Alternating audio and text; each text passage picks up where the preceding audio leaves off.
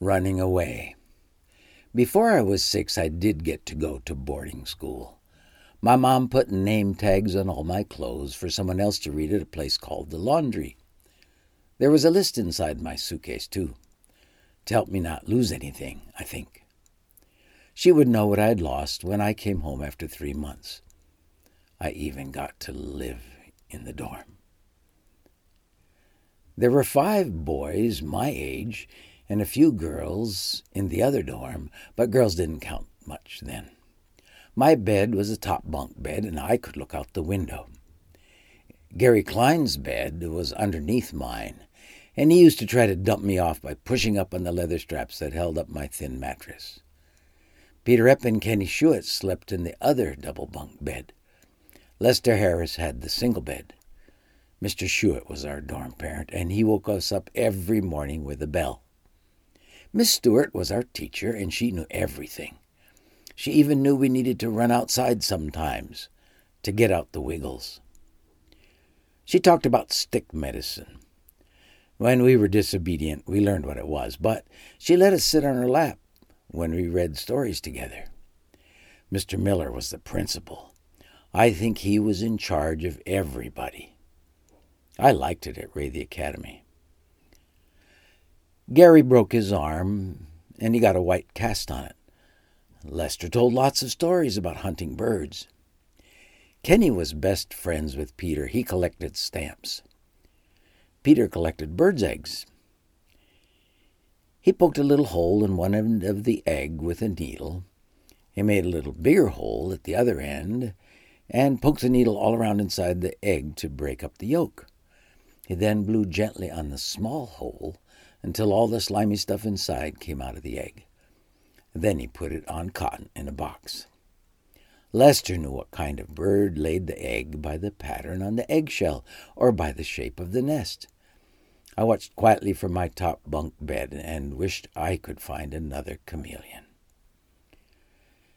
Peter was the one with lots of ideas. Soon they were talking about running away from school. They took bread from the dining hall for their trip. It was hard to tell how many slices of bread they took, since each slice was smashed into their pockets and broke into smaller pieces as they took them out to put them into the pillowcase from Kenny's bed. They added some green guavas and blood oranges from the orchard. Sometimes the guavas were quite good, if they were pink inside, even though they were tiny and green outside. We were always in the orchard looking for guavas at recess time, so it was hard to find any pink ones. I thought the guavas in the pillowcase looked like they might still be white inside. They decided that they would run away on Saturday really early in the morning. Saturday, before I could even see the sun out of my window, I felt the bed shaking. Gary was trying to get dressed. He was having a hard time getting his shirt on because the sling for his cast got in the way. Peter and Lester got dressed quickly. Kenny did too. I lay on my tummy with my pillow wadded up under my chin and watched from my top bunk. Gary wanted them to help him, but they ignored him. His shirt get, kept getting stuck on his cast. He couldn't bend that arm behind him very well, even when he took off the sling. He was still asking for help when they put on their jackets, picked up the lumpy pillowcase, and snuck out the door. There was some whispering in the hall. Some other boys joined them. Gary tried really hard to get ready. In the end, his shirt wasn't on right, and the buttons weren't closed. He put on his jacket the best he could and went out the door to try to catch up with them. After a few minutes, he came back. They were gone. A little while later, Mr. Schuett came down the hall, ringing the bell. It was time to wake up and have devotions. I don't know how dorm parents found out. Adults don't tell you what they're doing. I didn't find out for a long time where they went or how far they got. I don't know why they decided to run away. I never wondered why I wasn't asked to join them. I didn't feel like running away anyway.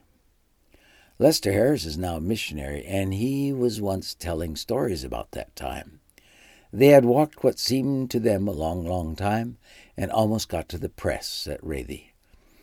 The printing press is almost a mile from the dorm if you follow the road.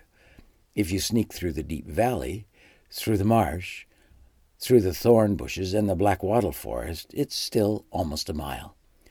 The Congolese probably told the missionaries at Rethy which way the little band of runaway boys had gone. They were found near Cook's house, still on Rethy Station and very tired from their adventure. Did running away help anything? They didn't even get very far. I don't know if they finished their smashed bread and green guavas, but they did miss breakfast. On Monday, Miss Stewart told us lots about running away, stealing time and stuff, but I was only partly listening. And there was a wagtail on the steps. I think he was trying to catch flies in that sunny spot. There's a good Bible story about it, too. A man called Jonah tried to run away, Miss Stewart said. But God sent a storm to stop the ship. Then, when the sailors threw him into the sea to stop the storm, God sent a big fish to carry him back to where he was supposed to be. God had something for Jonah to do and a lesson to teach Jonah. Have you ever wanted to run away? It's much better to do what God says. He loves you. Won't He give you what you need each day? Sure, He will. He likes to be with you. He said, Haven't I commanded you, be strong and courageous? Don't be frightened. Do not be dismayed for Jehovah your God is with you wherever you go. Can you run away from what God wants you to do? I guess you can try, but it won't do any good.